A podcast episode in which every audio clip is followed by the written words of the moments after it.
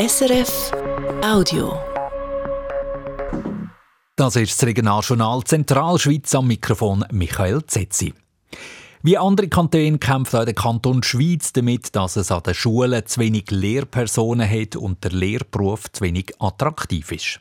Der Erziehungsrat hat darum Massnahmen ausgeschafft, die da helfen sollen. Der Thomas Heb berichtet. Das Problem ist bekannt. Die Belastung der Lehrerinnen und Lehrer ist auch im Kanton Schweiz hoch. Die Wertschätzung auf der anderen Seite wird als eher gering empfunden, zum Beispiel was den Lohn oder die Arbeitszeiten angeht. Unter anderem darum gibt es zu wenig Leute, die unterrichten wollen. Der Schweizer Erziehungsrat hat darum herausfinden, wo genau der Schuh drückt. Er hat dazu auch eine Umfrage machen letztes Jahr. Jetzt legt der Erziehungsrat einen Katalog von Massnahmen vor, zum Gegensteuer zu geben. Enthalten sind auch Punkte, die innerhalb einem Jahr umgesetzt werden können, sagt Michael Stähli, der Schweizer Erziehungsdirektor und Präsident des Erziehungsrats. Also es ist sicher der Einsteigerkurs für Lehrpersonen ohne Diplom, weil da kann man gerade weiterführen, das, was wir letzten Sommer eingeführt haben an unserer pädagogischen Hochschule in Goldau. Qualifizierte Personen für den Lehrberuf zu gewinnen und zu motivieren, das ist sicher kurzfristig machbar. Das sogenannte Starter-Kit soll bis 2028 verlängert werden. Dazu will der Erziehungsrat ein Jahr lang auf neue Reformen verzichten und den Aufwand für die Administration reduzieren. Eine Entlastung der Klassenlehrpersonen, die eine Lektion weniger hätten, die muss vom Regierungsrat genehmigt werden. Weitere Massnahmen sind in der mittel- oder längerfristig ausgelegt, zum Beispiel auch eine Lohnerhöhung von bis zu 4% in den nächsten zwei Jahren. Davon profitieren könnten aber nicht alle Lehrerinnen und Lehrer, sagt Michael Stähli. Sie haben lange darüber diskutiert, ob die Lohnerhöhung mit der Gießkanne passieren soll. Der Erziehungsrat ist da der Meinung, nein, der richtige Weg wäre, gezielte Lohnanpassungen vorzunehmen und das vor allem bei hochprozentigen Anstellungen. Das heißt, ab 70 Prozent soll mit einem progressiven Modell, das noch zu entwickeln ist, soll ein höherer Lohn greifen. Das ist der Wille vom Erziehungsrat, gezielt und nicht flächendeckend. Allerdings muss diese Massnahme vom Kantonsparlament beschlossen werden und je nachdem gibt es auch noch eine Volksabstimmung.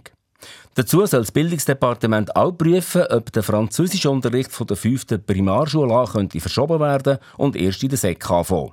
Mit all diesen Massnahmen soll der Lehrerberuf attraktiver werden, hofft der Erziehungsrat. Ob das länger ist allerdings fraglich. Dass es noch viel zu tun gibt, hat auch die Umfrage gezeigt, die der Erziehungsrat hat machen Dabei haben die politischen Behörden insgesamt und vor allem der Erziehungsrat selber ein schlechtes Zeugnis bekommen. Nur gerade 5% der Befragten meint, der Rat dürfte die richtigen Prioritäten setzen. Ein Wert, das sieht auch Michael Stähli. Den nehmen wir sehr ernst. Äh, wir äh, sehen das Anliegen, dass uns offenbar nicht gelingt, die Beschlüsse, die Entscheidungen zu kommunizieren, so dass sie nachvollziehbar sind. Die schlechten Noten nehmen wir entgegen und sind gewillt, die zu verbessern. Vertrauen ist etwas vom Wichtigsten in der Politik und da müssen wir sicher sehr stark daran arbeiten. Eine erste Gelegenheit dazu gibt es am Mittwoch. Der Lehrerinnen- und Lehrerverband übergibt im Rahmen einer Kundgebung seine Petition für bessere Arbeitsbedingungen, wo mehr als 4500 Personen unterschrieben haben. Heute hat es am Zuger Obergericht losgehen mit der Verhandlung von mutmaßlich einem der grössten Betrugsfälle im Kanton. Es geht um einen Schaden von 55 Millionen Franken. Die Verhandlung ist jetzt wegen einem Todesfall in der Familie von einem der Beschuldigten aber kurzfristig verschoben worden. Die Verhandlung die ist auf fünf Tage angesetzt. Wenn das die jetzt abgehalten werden, ist noch nicht klar. Die Hauptbeschuldigte, eine 51-jährige Frau, ist in erster Instanz wegen gewerbmäßigem Betrug und Urkundenfälschung zu einer Freiheitsstrafe von sechseinhalb Jahren verurteilt worden. Und auch zwei Männer im Alter von 51 und 36 sollen für mehrere Jahre ins Gefängnis. Sie sollen da unerfahrenen Anleger wertlose Aktien von einem konkursreifen Unternehmen verkauft haben. Eine Firma, die die Hauptanklagte selber gegründet hat. Zineberg, auch im Kanton Zug, hat ein Mann spät in der Nacht auf einen Sonntag alkoholisierten Unfall gebaut. Er ist mit seinem Auto von der Straße abgekommen und frontal in einen Baum hinein, heisst es in einer Mitteilung von der Zuger Polizei. Der 32-Jährige musste ins Spital eingeliefert werden. Das Auto hat total Schaden.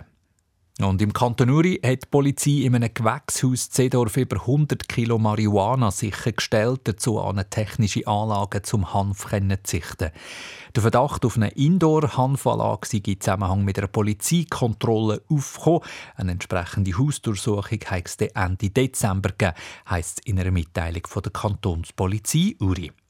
So viel für den Moment vom Regionaljournal Zentralschweiz. Das war ein Podcast von SRF.